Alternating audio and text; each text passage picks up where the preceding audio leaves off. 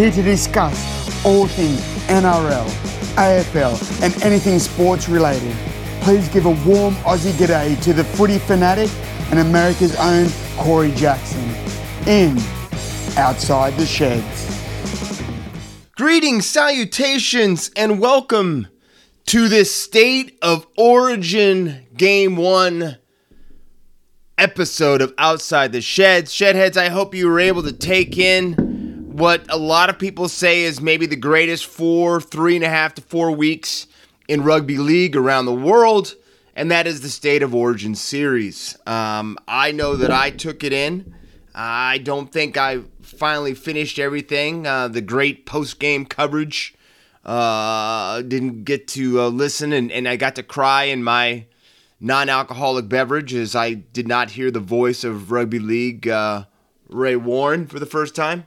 But we got to take it in, but I don't think I went to bed or finished it up till about 8:30 a.m. my time. So, you know, I had to put in the work. I had to put in the work for this situation. That being said, we can't go into state of origin shedheads unless we recap last week. So let's jump into that. Um, I can't say that we had a great deal of upset. Um, even though your Shedadamas only went 50%, going two for four. But it started off with the Cowboys versus the Titans. A lot of questions in the air how the Cows were going to play without, you know, having four members of the club that were on state of origin duty. Nanai, Dearden, um, Holmes, Cotter, they were all gone. So I was, I can't say that I was surprised because I've been so impressed with Todd Payten and the guys that, that I, you know, and Chatty Townsend was still there uh, to kind of captain and lead the side from the middle. So, no, I wasn't really surprised. Um, but a 32 to 6 drubbing, I might have been a little bit of surprise then because even though I told you when he first came on to be the coach of the Gold Coast Titans, I was a big fan of Justin Holbrook and the work that he did at St. Helens in the Super League. So far, this has not been transpiring. And, you know, I, I don't know if sometimes direction is something that we can talk about, that sometimes people just kind of miss things. And I really think um, their halves pairings has been really, really confusing. Um, and, and, I don't know, I, you know, I, I when they let Jamal Fogarty go to Canberra, I it kind of blew me away because I thought Fogarty really had put and showed his his. I'm saying they they they made him a captain for crime's sake. So um, I think the Titans are in trouble. I don't know if they're getting ready to go down the road of of getting rid of Justin Holbrook, but there's some problems there. There's some real problems there. Next up, we had the Panthers 30, Bulldogs 18. Um, you know, we have a debut of Falls in the Have, which was so impressive. Uh, this young guy that had played with, with Nathan Cleary when they were younger, uh, and him finally getting his first start in the NRL, and uh, he, you know, he kicks he kicked some good goals. Um, so that was kind of cool. But you're you're looking at a Panthers club that's missing seven Origin players, and they just keep coming. They just keep coming. And I was I was happy for Josh Addo-Carr that he had the game that he did I was impressed by the way that he played. I'm going to tell you right now. I told you this last week on these on, on last week's episode. Josh Addo-Carr, there's no way that he should not have been in that state of origin side. Um, but he did come back and he showed by grabbing his his his his, his, his jersey after he scored um, that he was dialed in. And I don't know if I've seen Josh Addo-Carr so adamant in a celebration where it wasn't just kind of jovial jokingness. There was some fire there. But again, um, you know, it, you feel bad for the Bulldogs. You know, they try, they work hard, uh, they just don't get any results. And, um, you know, the Panthers did what the Panthers do. They put them to the sword. So, uh, another victory for the Panthers. Sea Eagles 44, Warriors 12. Even without DCE, Kieran Foran steered the club around the field. Um, and, and, and, and, and guided them to victory. But then you look at the hapless Warriors, and, and we're getting ready to start talking in, in depth about the Warriors uh, very, very soon, about a lot of things that transpired there uh, since this game got over with. But um, we're going to talk about that. But the Sea Eagles Um, you know, Saab was back looking, you know, straight fire as usual. And you, you, you know, I don't know if anybody is expecting a top four side. I think a lot of people think Manly's going to battle to get in the top eight and to stay in the top eight all season without Turbo. But you know, with a motivated Jake Trbojevic and with DCE and Foran, and if Saab starts playing well, um, you never know. You never know. Uh, so Seagulls getting the victory there. Raiders 22, Roosters 16. You know, without Teddy and JWH, Jared Waerea-Hargreaves, there's some problems going on with the Roosters. There's some real, real problems going on with the Roosters, and that was, is going to be our top story as we go into a little bit more of a deeper dive into this this last week. But the Green Machine, uh, Sticky gets those boys up to play Robbo and the Roosters. I don't know what it is. I don't know if there's something that we'll never know about, but um, you know he gets him to play again. The Green Machine kind of rolling over the top, getting that upset, getting back on track. Uh, if you look at, at, at Canberra, if you look at Ricky, I think Ricky feels this side has something in them that's going to enable them to get in the top eight. Um, and there's no reason, I don't know why anybody would get bet against Ricky, but uh, Sticky will get those guys up, and they're playing that way right now. And I think this is a big, big week coming up um, where they're where they sit uh, in this upcoming round, which we'll talk about here soon. Now, what I want to start off with when we get in this deeper dive of this last round is a problem that I really see coming out of the Sydney Roosters, and I think it's a big, big problem. Um, because without Teddy there um, in that spine, the Roosters looked they looked just totally out of whack. I, I, guess I guess that's one way you can say it. And if it wasn't for Joey Manu, who I'm telling you, Joey Manu is a beast. He's one of my favorite players in the competition. Uh, I don't know if there's another. Tell me another player that plays with a smile on his face almost nonstop. Uh, but Joey Manu almost single handedly kept the Chooks in the match this last weekend. But where my problem is in this dilemma is the halves pairing of Luke Keary, Hollywood Sam Walker. It's not working. And I think deep down, Robbo knows it's not working. You've got Luke Keary to me, who is a number six. He should be a number six. He should have stayed at number six. But Robbo saw this this young, possibly great player in Sam Walker that he got to come to the Roosters, right? And sometimes that looks great on paper, but it just doesn't translate onto the field. And I think that's what we're seeing right now. Because Luke Keary is a six, playing seven. Luke Keary, if you remember when he was playing some dominant footy with the Roosters, it was playing off of Cooper Cronk. Cooper Cronk would guide the team. Luke Keary was able to, you know, create a little bit of magic. Ask Latrell. So when you put him into that seven to be a guy that's going to guide the team around the field and that halfback position, like a Cooper Cronk, uh, Mitchell Pearce before, uh, players like that, not all guys have that in them. And I think Luke Keary is a brilliant player, but I don't know if he's a brilliant guy to lead a team around the field. I think that he is a little magician. I think he makes things out of nothing. But you already have that with Sam Walker. You have two. I, I, I think it's this. You have two number sixes play, trying to play in the halves together, and a lot of people just don't understand. They think they think a half is a half, and it's not the case. But Sam Walker is too young. Robbo does not feel that Sam Walker is ready for that halfback position and that seven jersey. So what you have is you have two guys that are players that are set up in making things appear out of thin air. And it doesn't it doesn't it just doesn't it isn't it isn't it isn't striking, it isn't working, all the above. And I think that's why you heard some rumblings about a possible trade that it had happened for a week and it kind of quieted down that Cameron Munster might be looking to come to the Roosters. Now, there's always a lot of joke that somehow the Roosters just make money appear out of thin air, and I think that's funny because I live in a country where the New York Yankees somehow make money appear out of thin air year after year after year. But you knew something wasn't right that that came out. And I don't know which direction they're going to go because we see the strike and the upside of Sam Walker, but we've also seen what Luke Keary has. And I don't know if we fully 100% know how healthy yet Luke is after coming back from that that injury that he had, the knee injury.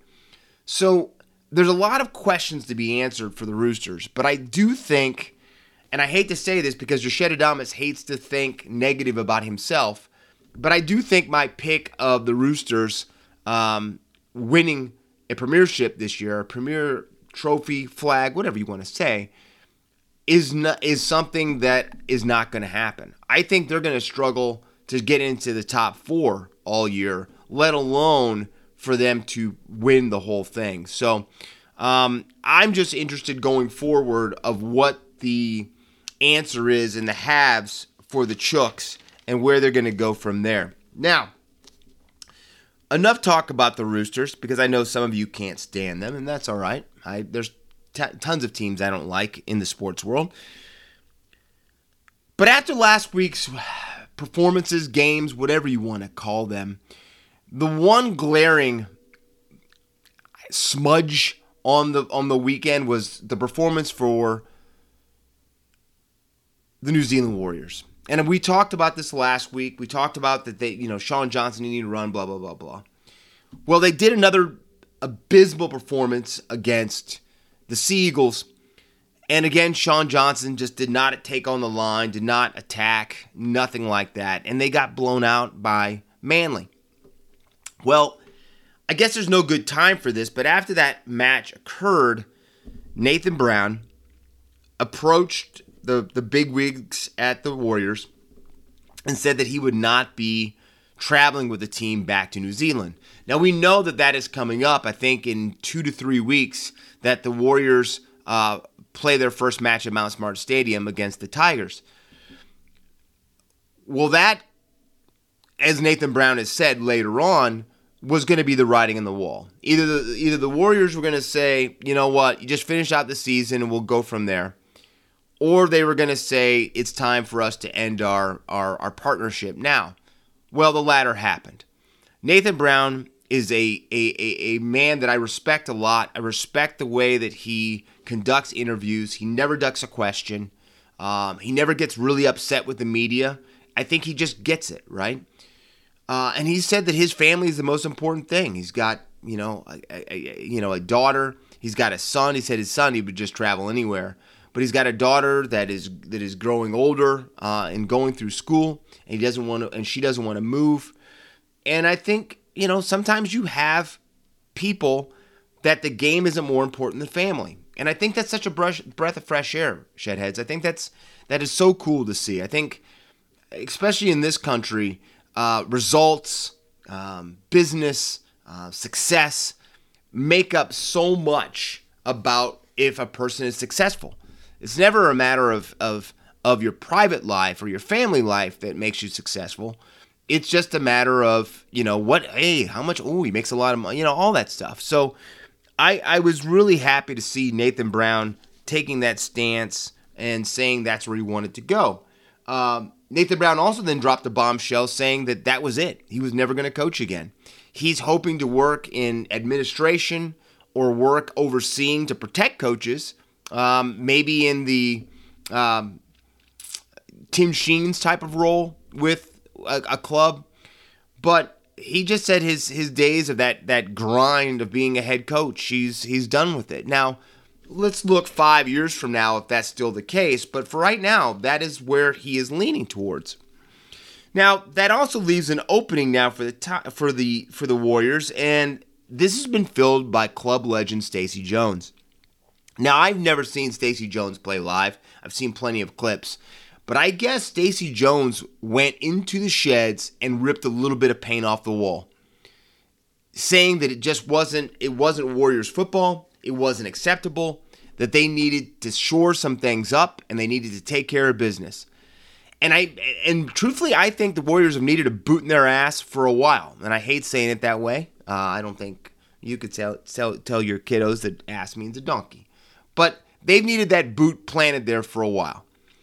I know, and I'm the biggest thing I'm curious about is if Stacey Jones tells Shaun Johnson he can't come back on the bus unless he runs the ball this week And I'm interested to see that. Uh, Shaun Johnson had said how much he's looked up to Stacey Jones. So I'm really curious to see if Stacy Jones being appointed as the coach is going to bring out the best in Shaun Johnson. Uh, I don't know if the best in Shaun Johnson we'll ever see again, but we do know that that that Stacey Jones is taking over the team, and has said that he is ready to, to, to, see what he can do with these guys and see if he can get some results. So, a lot of things. I will tell you one thing I hope success for all parties involved. I hope Nathan Brown finds that gig that he's looking for. I really hope Stacey Jones is successful with the Warriors, and I hope that the Warriors just get a little bit of joy by able to be by being able to go back home here in the very very near future. So I know that that's calling to them. So um, sad but happy, I guess, at the same time is what this story is. Well, Shedheads, Taps has finally been played for the West Tigers. And I don't know if you're still hearing that that uh, haunting uh, bugle sound, uh, but it's been played. And after three and a half years and no finals, excuse me, no finals appearances, Michael Maguire has been shown the door for the West Tigers. Now, you remember, if you look back some of these older tapes, older podcasts, older episodes, you'll have heard me say time and time again that Madge should have been moved on from last season. At the end of last season, they should have moved him. Uh, and then when this season started, I said that I would be surprised if he made it past round four. Well, your Shedadamas was wrong there, but it has finally happened. They have pulled the card told Madge that, that, that he doesn't have to uh, return back. And I will tell you something. I will tell you, Shedheads, that I think Madge Maguire's downfall began when he's when he benched Benji Marshall, when the Tigers were going all right because he just didn't think Benji was doing and putting the time in at defense. And I know time heals all wounds, but I know Benji was hot, about that in the beginning. And I think deep down he still is. I think Benji Marshall was just smart enough to say all the right things. But I think that really put a lot of confusion in that side. Because I think the bench, as I can remember, he benched Benji after the Tigers had won a match. It wasn't after they'd lost, it was after they'd won a match. And instead of coaching him up and telling him a little bit more of what he wanted, he he pulled Benji. And I don't think Madge was ever the same uh, in the players' eyes or in a lot of fans' eyes after he did that move. I think it's something that stayed with him, and I think it is something that probably finally was that that tiny hole in the boat that filled up eh, and and finally sunk it. Now, with Madge being moved on, the I don't know the let's just put it this way: Brett Kimmorley has been named the interim coach, and and you know Kimmorley was an ex-player in the league. Uh, I think he's been coaching uh, one of the women's sides. So he's got a little bit of a, a, a passion, definitely, for the game. Uh, I saw an interview with him after he had been named, and he seemed quite excited. I just really have a, a, a big question right now. And my question is Does Madge's axe, does his being moved on have lasting implications with a lot of with some of the players in this player group? Jackson Hastings has said that he came to the club because of Madge. Um, there are some players that really, really believe in him. And then at the same time, again, he had something in for David Nofoaluma lately. And Nofoaluma hadn't been put back in the side for the last few weeks. Well, it's already been named. Kimmorley said Nofoaluma will be in the side this week.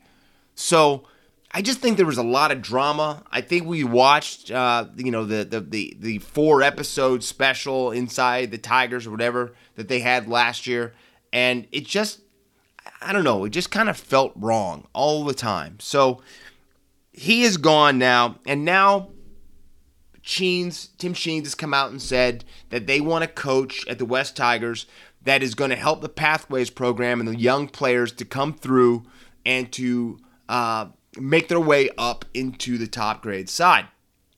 Um, he's not really named anybody, but everyone knows that Cameron Ciraldo is probably the number one coach that is being pinpointed by the West Tigers to come in there and to change uh, all of this up. I don't know if they're going to get him. I know that the Panthers are fighting hard to keep Cameron Ciraldo um, at the foot of the Blue Mountains. But that is the guy that that that everyone's saying is the fit to go to the West Tigers. Me personally, there's two people that I would like to see. I like to see first off Kristian Woolf. I would love to see Kristian Woolf in the NRL. I think he's a special guy. Um, I think that that he could do some really magical things with the Tigers. Um, so Kristian Woolf is my number one, and my other coach that I would really love to see is John Morris. I think if you look, yeah, the Sharks are doing some great things under Fitz, Fitzy right now, but I think Josh Morris, uh, excuse me, Josh Morris, I think John Morris had that club heading in the right direction, and I think that you know, if you look at Bubba, the fullback for the the Cronulla Sharks, Bubba started to fire because of John Morris. Um, a lot of the halves that he, that, you know, Trindall, um, a lot of those guys loved John Morris, and and and he kind of raised them. He kind of brought them up. So I think that he would be a great addition if they could get him. If you know, I, I think that's a question if that's the direction they want to go more if they can get him.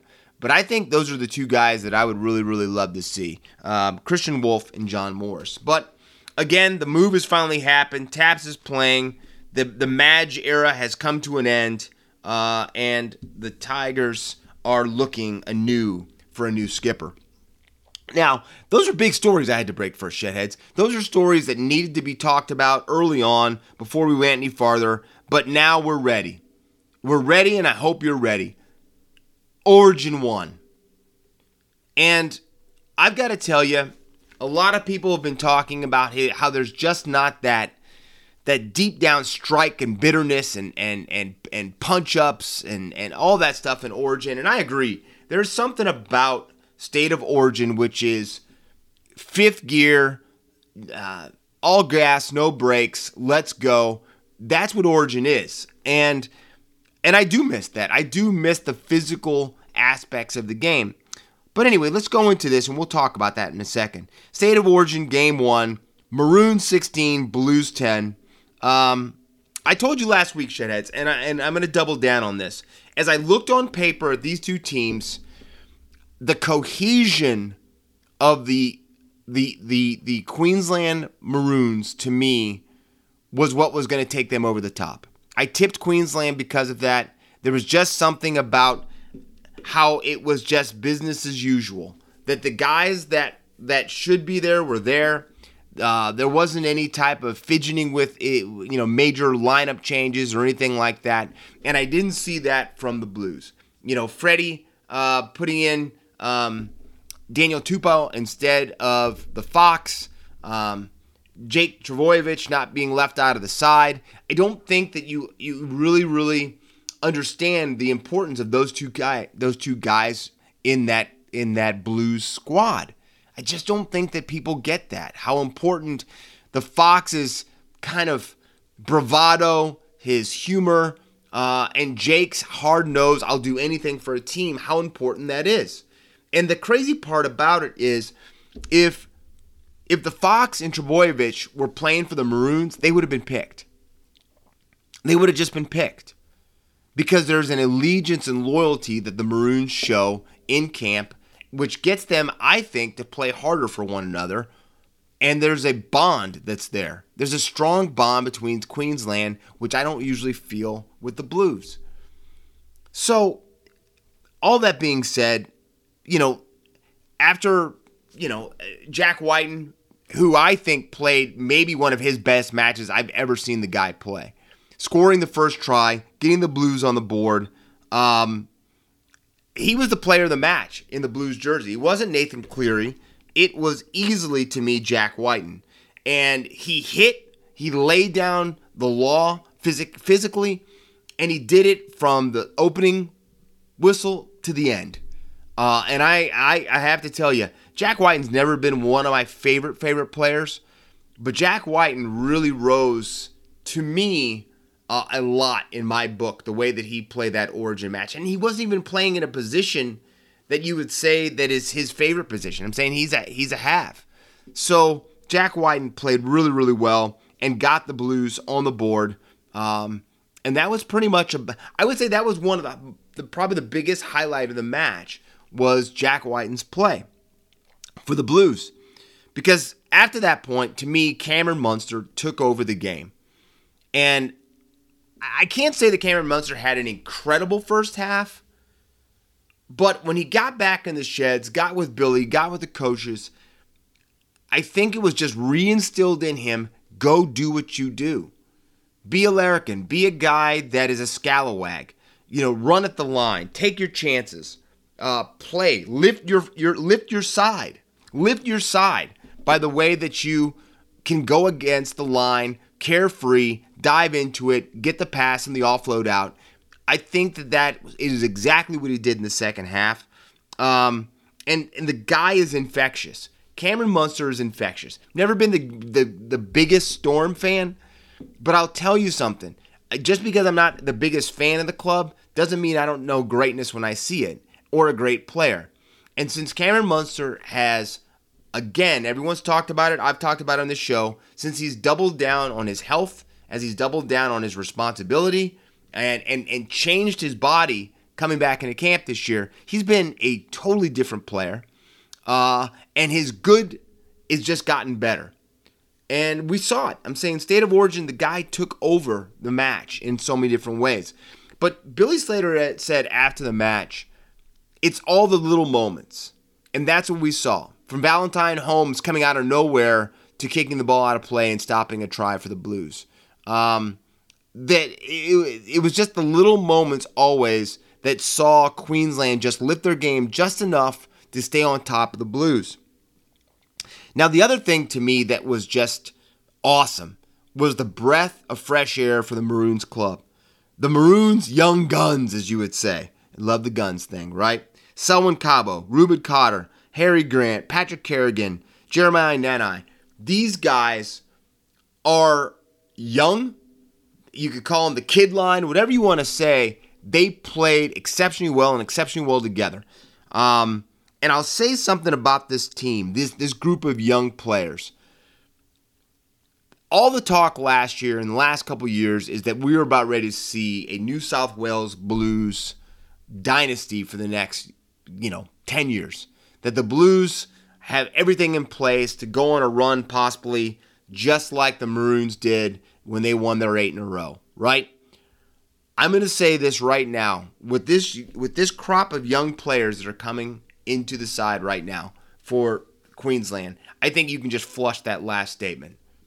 I think that, that I think the Origin series for the next 10 years is going to be a back and forth tug of war. Uh, and I think that every year we go into it, we'll have truthfully no idea which side on paper is the better side. And that's why I think you should be nervous if you're a Blues fan because Queensland's chemistry is what takes them through the wins a lot of times. And the Blues have to somehow find that chemistry. And I just don't feel a chemistry about them. Uh, no matter how much I like Brad Fittler, but I just don't feel a chemistry about them. Um, and then I'm going to tell you something right now. I told you I wasn't the hugest Storm fan, right? I know greatness when I see it. The club is incredible. They're a great, great club. Um, from the big three back in the day to uh, you know the players now uh, and to bellyache, right? What they have at the Melbourne Storm is special. But I've never been the biggest fan of Billy Slater. Um, maybe because I haven't been a, a huge fan of the Storm. Um, Billy the Kid to me is is always been more of a nuisance than anything. Great player, not saying not a great player, but kind of a nuisance because somehow he was always going to will the club to doing some special things, right? I will say that I have done a 180 degree turn on Billy Slater. I think Billy Slater now is going to go down as a as a very very very very good NRL coach. Last night, I'm saying this morning, I guess you can say I'm sitting at 8:30 in the morning and I watched DCE and Billy Slater's interview, right, with the press. And I cannot I don't know have there have there is if there's ever been a time where a respect for an individual has gone through the roof after I watched the way that he conducted himself in that interview, the way that he talked about his team, his players. He knew backstories about his players. He knew where they came from. He knew what different things meant to them.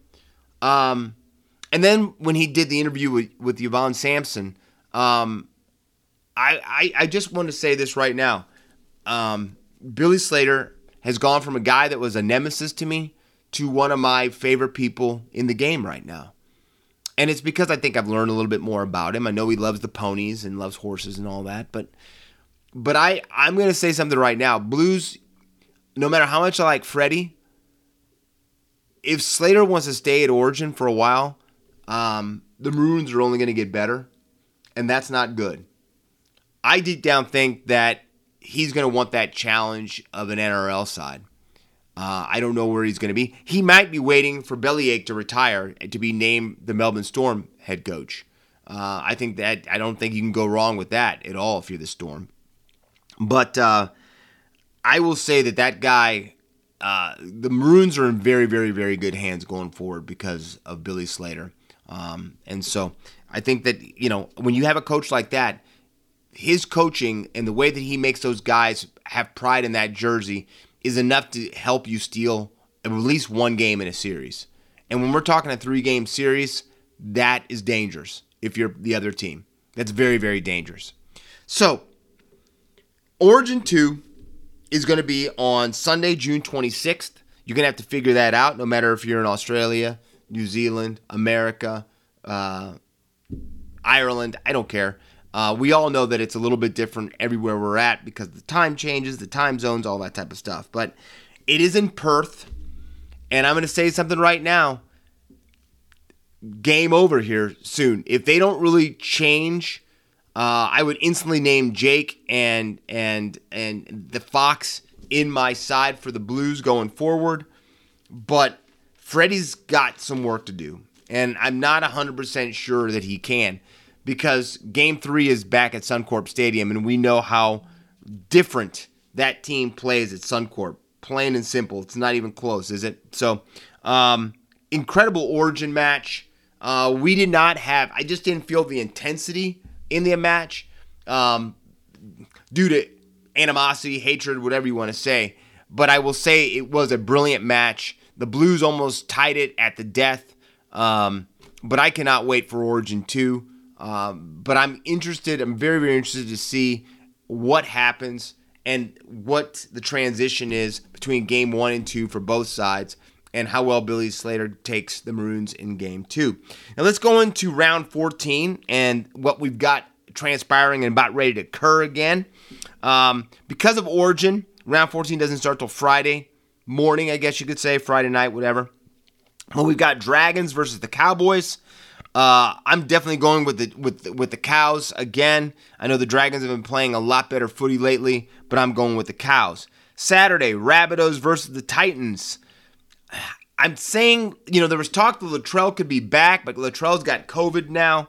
Uh, he's probably out now for two weeks, so I'm taking the Titans over the Rabbitohs. Storm versus the Roosters. Going Storm, Storm, Storm. Even without Munster, I think they'll be fine if he doesn't decide to play because of Origin. Raiders versus the Broncos. I know the Green Machine has been coming along, but I am going to take the Bronx over the Raiders. Sea Eagles versus the Tigers. I don't know if Brett Kimmorley in a week can get the Tigers playing the type of the brand of footy he wants them to play. I think the Seagulls are full of play. I think they're ready to make a statement piece against the Tigers, so I'm taking the Seagulls. Sunday, Panthers versus the Knights. Uh, I know the armor is starting to still get a little bit dull. I don't know if if even Kalyn Ponga will be playing because of state of origin. Uh, I don't think it really matters. Going with the Panthers. Sharks versus the Warriors uh, to close out Sunday. Uh, come on, I yeah, Stacey Jones is there, but again, a lot like Brett Kimmorley, I don't know what we're going to see difference wise in a week. Now, if he gets Shaun, Shaun Johnson to start running that could be something totally different. But at this point, I'm taking the Sharks over the Warriors. And then finally, Monday night or Monday afternoon, whatever you want to say it, Eels versus the Bulldogs. I do not see an upset brewing with the Bulldogs. I am taking the Eagles. Now, let's do our transition to the game, the other game of footy, Aussie rules football. Let's go on the mark.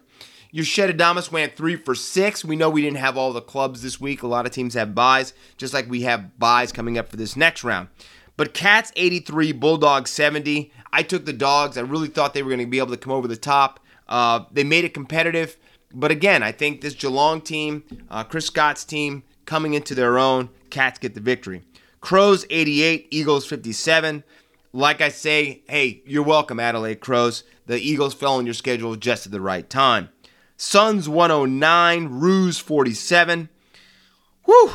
I got to tell you something. Those Roos can make teams look good, can't they? Man, they can make teams look good.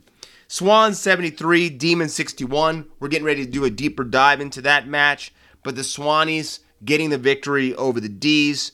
A lot of things to talk about there. Magpie, Magpie 72, Hawks 68. Uh, Hawks really pushed the Pies, but the Pies hold ground, hold serve, and get the victory over the Hawks. Doc, Dockers 99, Lions 85. Um, really good match. Another one we're going to do a deep dive in, but the Dockers getting the victory over the Lions. Now, even without an on fire buddy, buddy, it's buddy Franklin, uh, due to his, his, his dust up with Trent Cotchin, uh, the Sydney Swans showed the competition that their flag, excuse me, the Sydney Swans showed, again, what am I trying to say? that the competition, the flag, are well within their reach.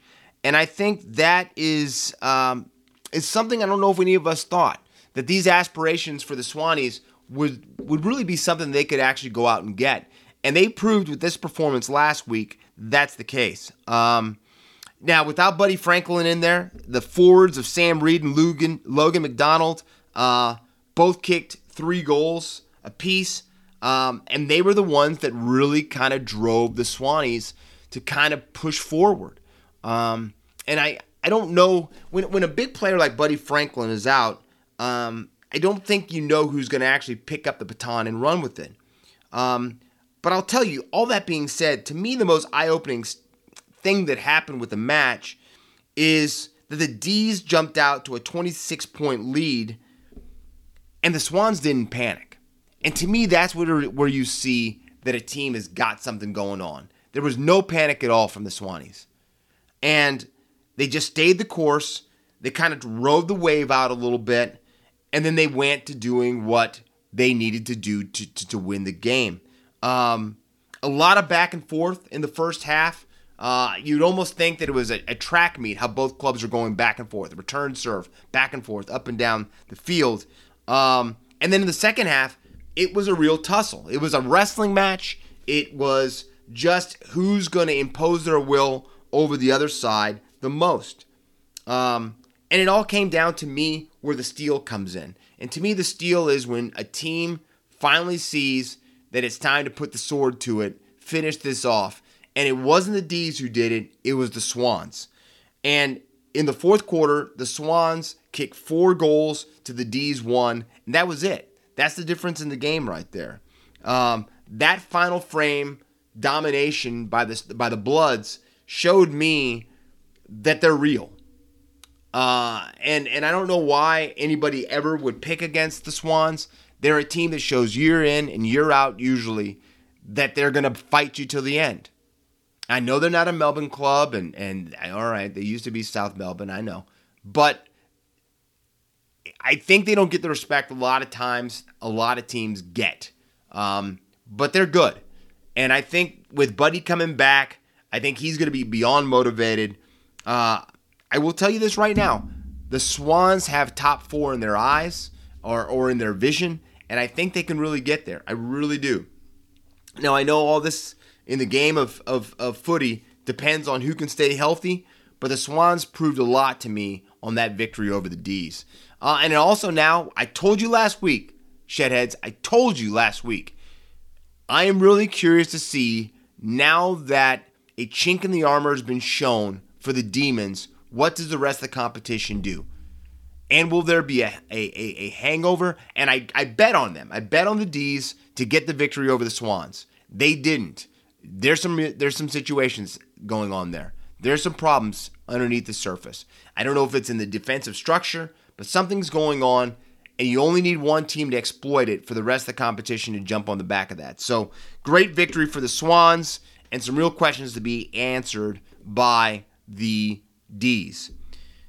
Now, after demolishing the reigning premiers last week, the Dockers claimed another top contender pelt, not belt, pelt, shedheads, by beating the Lions and and hoisting, hoisting that pelt high in the sky to show that they got themselves another big time team and took another one home.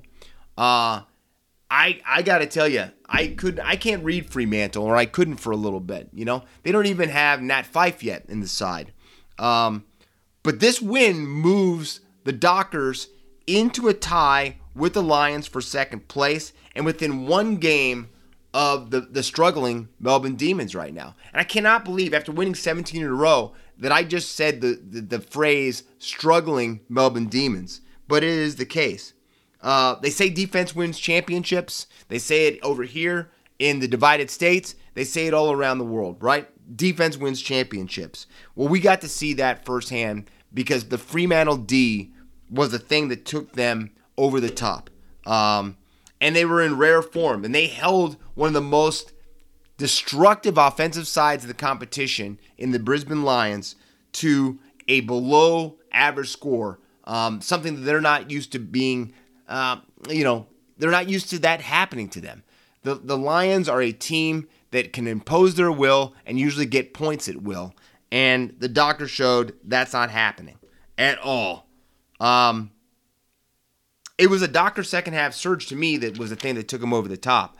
Um, and it allowed them to take a 23 point lead over the Lions and then hold off a late rally with that defense, right? The Lions did get within 11, but, you know, the Dockers, again, imposed their will defensively. And I can't believe I'm saying that because if you think about Fremantle last season uh, compared to this season, we would have never used that term. But they did. Um, now, there was some strike with the boys. The Dockers did have a little bit of an offensive outburst. Uh, Bailey Banfield, Rory Lobb, and Michael Frederick, they each kicked a combined, not each, but they combined for 10 goals. Uh, and that's that's huge. I'm saying when you have players that can do that and get, you know, three guys getting you 10 goals, you know, that's that's that's big. That's big. And and when you have a team that is a defensive stalwart, to get that offense from you know more than just one guy. You know, I'm just we're relying on their buddy Franklin to get it. Uh, that's the thing that kind of gets you going. Um, but again, to me, it shows for sure that Fremantle has a chance at the flag. That they're playing good enough footy.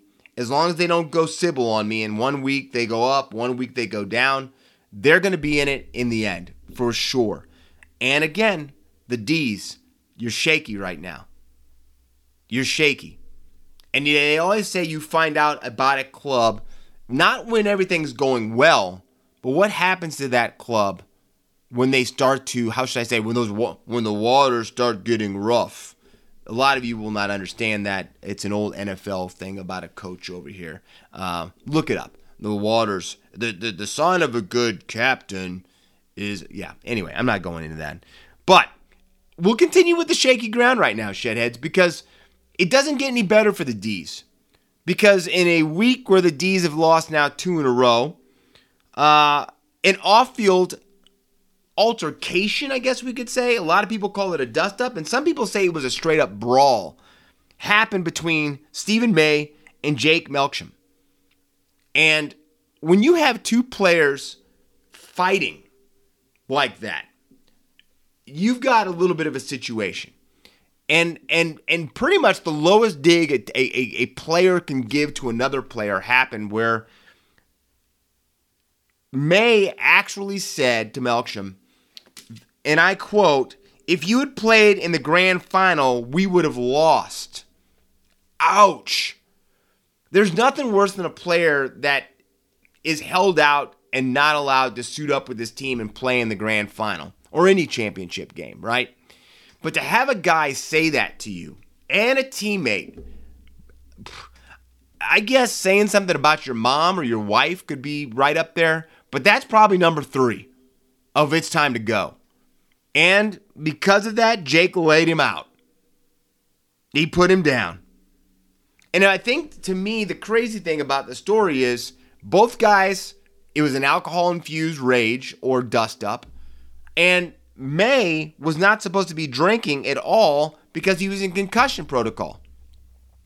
I think the team showed where they lied with this or how they how they uh, saw it because May got a one game ban imposed by the team.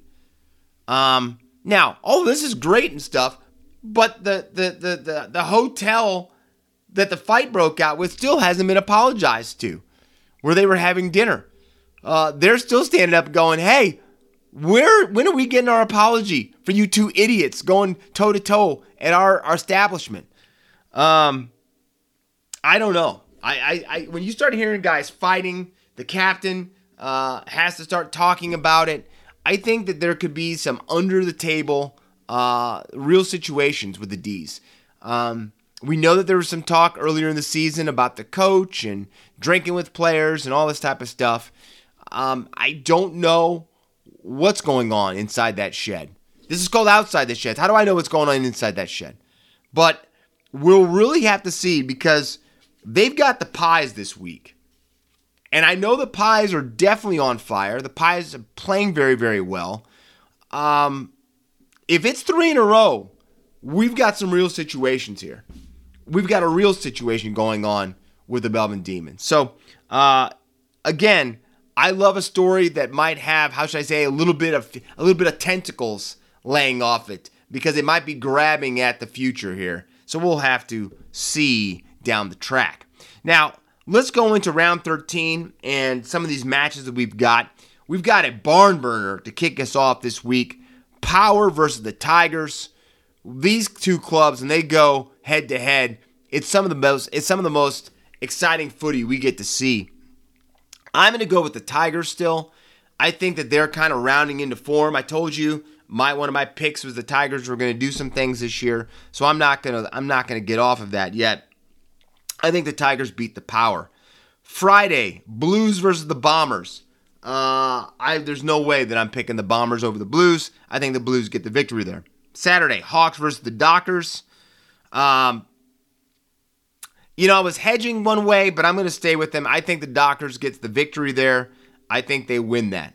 A game that could be the game of the round: Saints versus the Lions. Um, I'm going with the Lions there. I think the Pride get back together uh, and they make a statement over St. Kilda. Sunday, Giants versus the Roos. Really? I, what did I? Am I am I still picking these games? Let me let me look at my. Yeah, I, I guess so. Giants easily over the Roos. Uh, Sunday, another one that could be the match of the round to close it out Demons versus the Magpies. And I'm taking the Pies. I'm riding the hot team. I'm thinking with May out and the week of a little bit of turmoil then, I think it I think sets up well for the Pies to pounce on the D's and get the victory.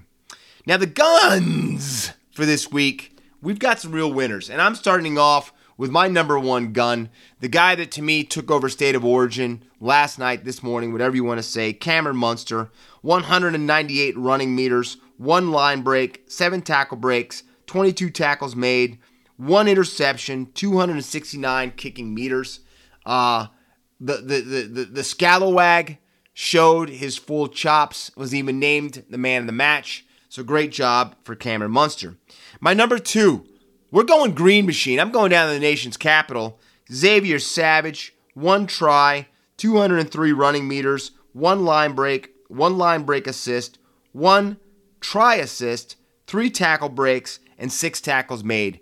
Again, some of the youth at the nation's capital coming through. Uh, a real fun, exciting player in Xavier Savage. And then three, Michael Frederick, three goals. Oh, excuse me, Michael Frederick of the Fremantle Dockers. Uh, who has been suspended one week because of a little bit of alcohol in his six days. Okay, little things, little things. That doesn't still mean that he can't be my gun. Three goals, 18 disposals, 14 kicks, four handballs, 10 marks, two tackles, 411 meters gained. Uh, a great performance by Michael Frederick, and one of the reasons that the Dockers are now driving for a flag. Now, as we go outside the bubble, uh, I'm going to start off with a guy that we talked about last week, Rafa Nadal. I said that Rafa getting the victory over Djokovic was was big, uh, but everything fell in place with him. Um, Zverev injuring his ankle, so Rafa didn't have to go four or five sets, even though he played an hour and a half first set match against Zverev. Um, and then, you know, he got Casper Ruud. Uh, and come on, are you kidding me? Casper Ruud's idolized Rafa Nadal. You think Casper Ruud is going to get his first Grand Slam victory in Rafa's backyard? No way on God's green earth was that going to happen. And Rafa, in 2 hours and 18 minutes, beat Ruud 6 3, 6 3, 6 0 to lift his 14th championship. And and I will say this I've, I've told you, Shedheads, over and over again. I'm a Fed fan. I'm a big Rough. I'm a, I'm a big Roger Federer fan. But I, there's nothing you can say about Rafa, right? There's probably not a guy with a bigger heart in the game. Uh, when word comes out that he's taking injections, deadening his foot because the pain is so bad, and pretty much playing with a dead foot, and I, what else can you say? To, to be playing with that type of pain where you're taking injections and you beat a guy in Casper Ruud who has been playing some pretty damn dominant tennis as well. I, you know, like I said, I don't like calling anybody in tennis the GOAT, but you have to say there's not been a bigger competitor in the history of the game more than Rafa Nadal. So, congratulations, Rafa, for lifting your 14th trophy at the French Open and bringing your Grand Slam total to 22. Now, tonight, going on right now, and actually, Shedheads, when I get off with you, uh, I'm going to go take a walk with Mrs. Shedadamas and then come back and watch probably the second half of the Golden State Warriors Boston Celtics uh, throwdown. My godmother uh, definitely turned the spike on me when she called up and laughed me into oblivion after Golden State lost uh, game one against the Celtics, uh, which is fascinating because my godmother is a Laker fan, so I don't understand what's going on there. But uh, it's going to be an interesting series. Uh, I think personally, I said I thought Golden State was going to win in six games. Uh, I think to me that the Celtics' legs are going to start to show, uh, and I think the Warriors are going to run them right off the track. Uh, so I, I still have Golden State winning this series, even though they did split in San Francisco. So interesting. You're probably watching it already right now, Shedheads, but I've got the Warriors beating the Celtics uh, in six games. Uh, and then you might have saw we've already got the first uh, team to make it to the Stanley Cup final. A sweep by the Colorado Avalanche over the Edmonton Oilers. I did not see a sweep. A lot of people thought that the Lanch were definitely playing the best hockey of the two clubs, maybe the best hockey of any team. Uh, so they're through. But I will say something right now. And and the reason that I'm going to say that the Lanch do not win the Stanley Cup final is because the Lanch to me are like a fine uh, European sports car. You pick your own Porsche, Ferrari, Lamborghini. You've got to run it every day. You can't let the oil sit in it. You can't let the gas sit in it. You've got to run it, right? And I think this layover, this this this um, delay in play, waiting for the Eastern Conference uh, final to be figured out, is going to hurt the Lanch. And I'm telling you, if they go toe to toe against Tampa, the two time defending champion, there's no way they're beating Tampa. If a Tampa team has been playing nonstop hockey and go right into a series, because they're going to steal game one and then the rest will be history. So, uh, very interested to watch what happens, what transpires here uh, with the rest of the Eastern Conference Final. I had uh, Tampa in six. So uh, my buddy Sean, love you, Shawnee, but uh, I, he had to come to Jesus a little bit with me uh, and admit that I was right because I said the Bolts were going to win both games back in Tampa after going down 2-0 to the Rangers up in the Big Apple. So a lot of matches, a lot of games coming up. Shedheads, I hope you enjoyed Origin last night. Um, I hope you're recharged, you get your electrolytes in you because uh, you got a day off uh, for the NRL side, but you can you can piggyback that and go right to watching Port Adelaide and Richmond tonight. Uh, some some really great matches this week. Really excited for it, but um, letting you guys know, Shedheads, I, there will not be an episode of Outside the Sheds next week. Uh, I will be actually traveling to the College World Series in Omaha, Nebraska. My my yearly pilgrimage. Uh, I have not gone for two years uh, because of the great COVID. Um, so I begin my pilgrimage on Wednesday to get up there uh, for the series that starts on Friday. So you will not hear your your Shedadamas um, probably for a week. Uh, we'll see about getting an episode recorded um, when I'm up there or getting something done. But uh, we'll see. We'll see. We'll have to see. So you guys, I might let you guys just say, "Damn, I missed the Shedadamas." Man, I can't wait to hear the Shedda. Either way, Shedheads, stay out of trouble. Uh, can't wait to talk to you guys next. Have fun this weekend. If you're down south, definitely use your air conditioning because it's bloody hot. But until next week, stay out of trouble. Don't get caught. This has been Outside the Sheds. See ya. And that was another fantastic episode of Outside the Sheds with Corey Jackson, talking all things NRL, AFL, and all things sports.